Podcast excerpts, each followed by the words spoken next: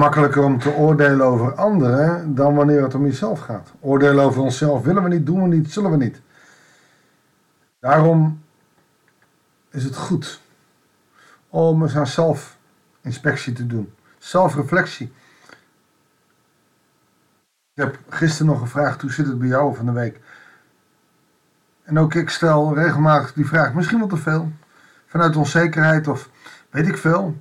Maar stel jij wel eens de vraag, waarom doe ik eigenlijk de dingen die ik doe? Waarom wil ik eigenlijk de dingen die ik wil?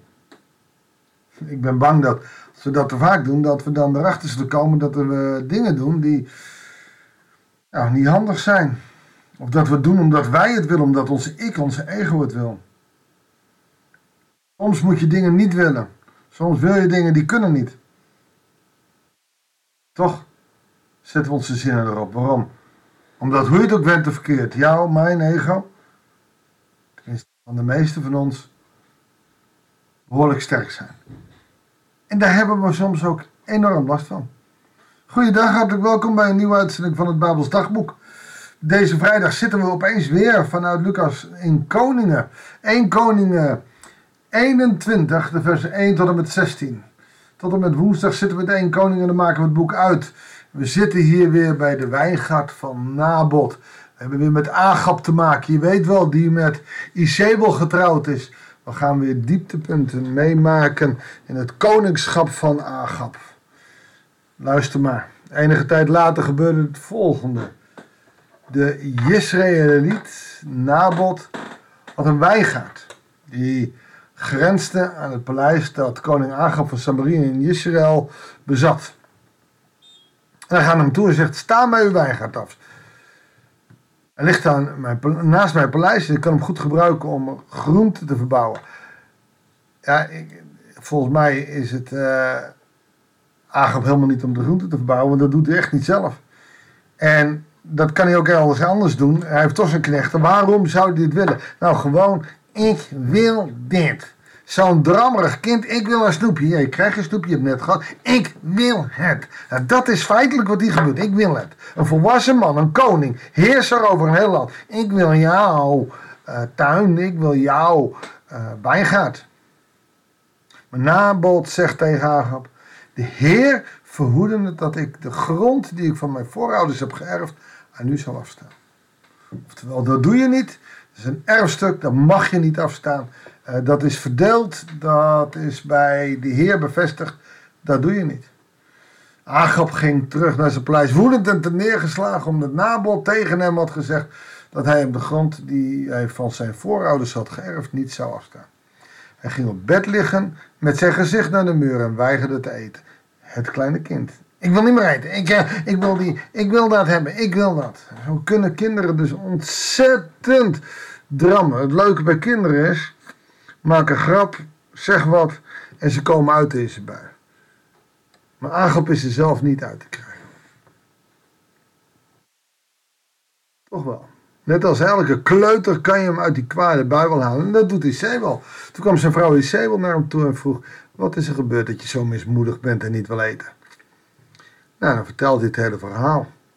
Waarop Isabel zegt vers 7... Wat? Jij bent toch koning van Israël? Sta op en eet wat. Dat zal je goed en ik zal ervoor zorgen dat jij de wijngaard van Nabot krijgt. Het verwende nest Agap, die een verschrikkelijke vrouw, Isabel, heeft, krijgt waar die op staat.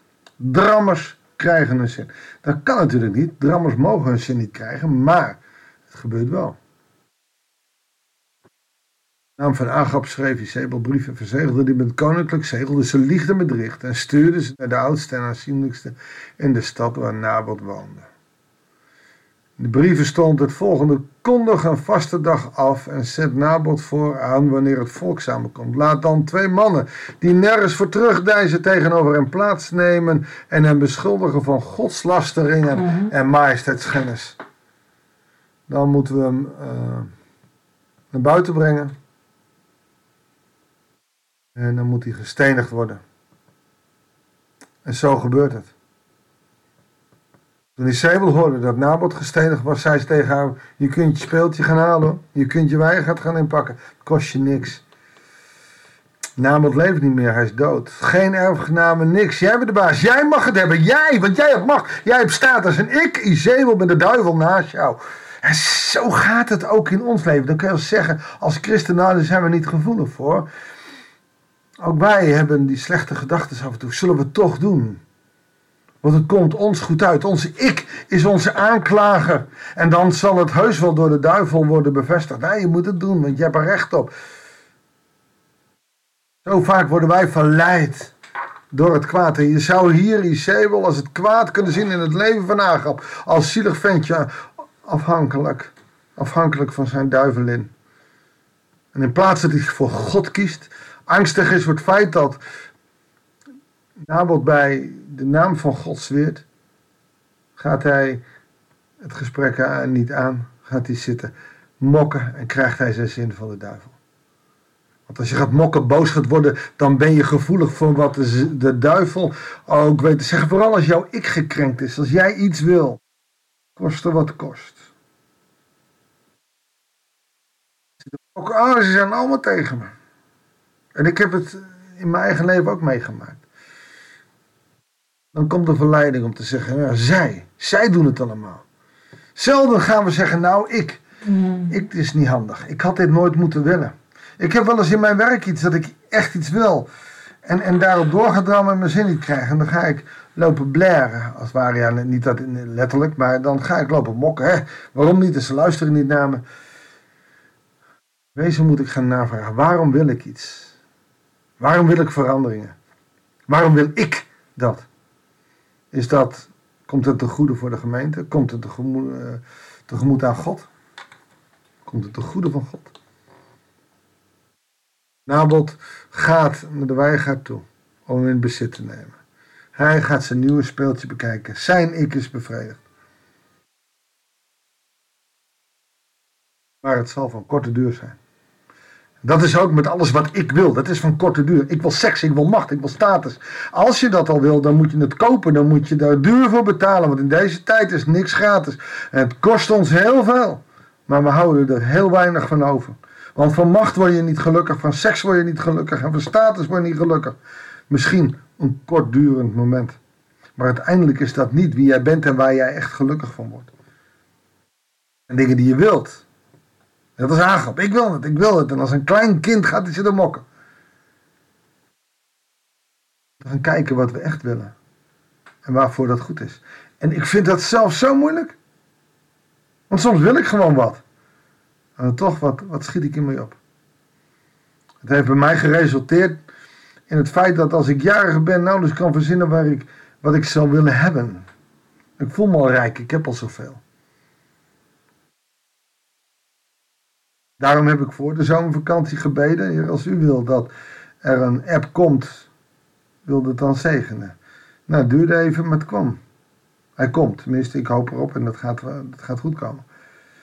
Ik had ook kunnen zeggen, ja, ik heb geen app meer, ik moet, ik zal en, en jullie moeten me betalen en ik wil dat iedereen betaalt en ik wil dat en iedereen moet me helpen. Nee, daar schiet je niks meer op. Zelfbeklag, daar word je alleen maar slechter van. Het gaat er niet om wat wij willen. Als God het wil, dan zal het goed komen. Als God andere wegen heeft, dan komt het ook goed. We moeten meer en meer en meer en meer op zoek naar de wil van God. En daar zullen we niet rijk van worden. Maar we zullen er wel betere mensen van worden. En ik weet heus wel dat dat in sommige gevallen ontzettend moeilijk is. Hou vast aan je geloof. Hoe moeilijk dat soms ook is. Laat mij voor je bidden. Heere God, er zijn zoveel mensen, ook luisteraars van de podcast, die het moeilijk vinden om uh,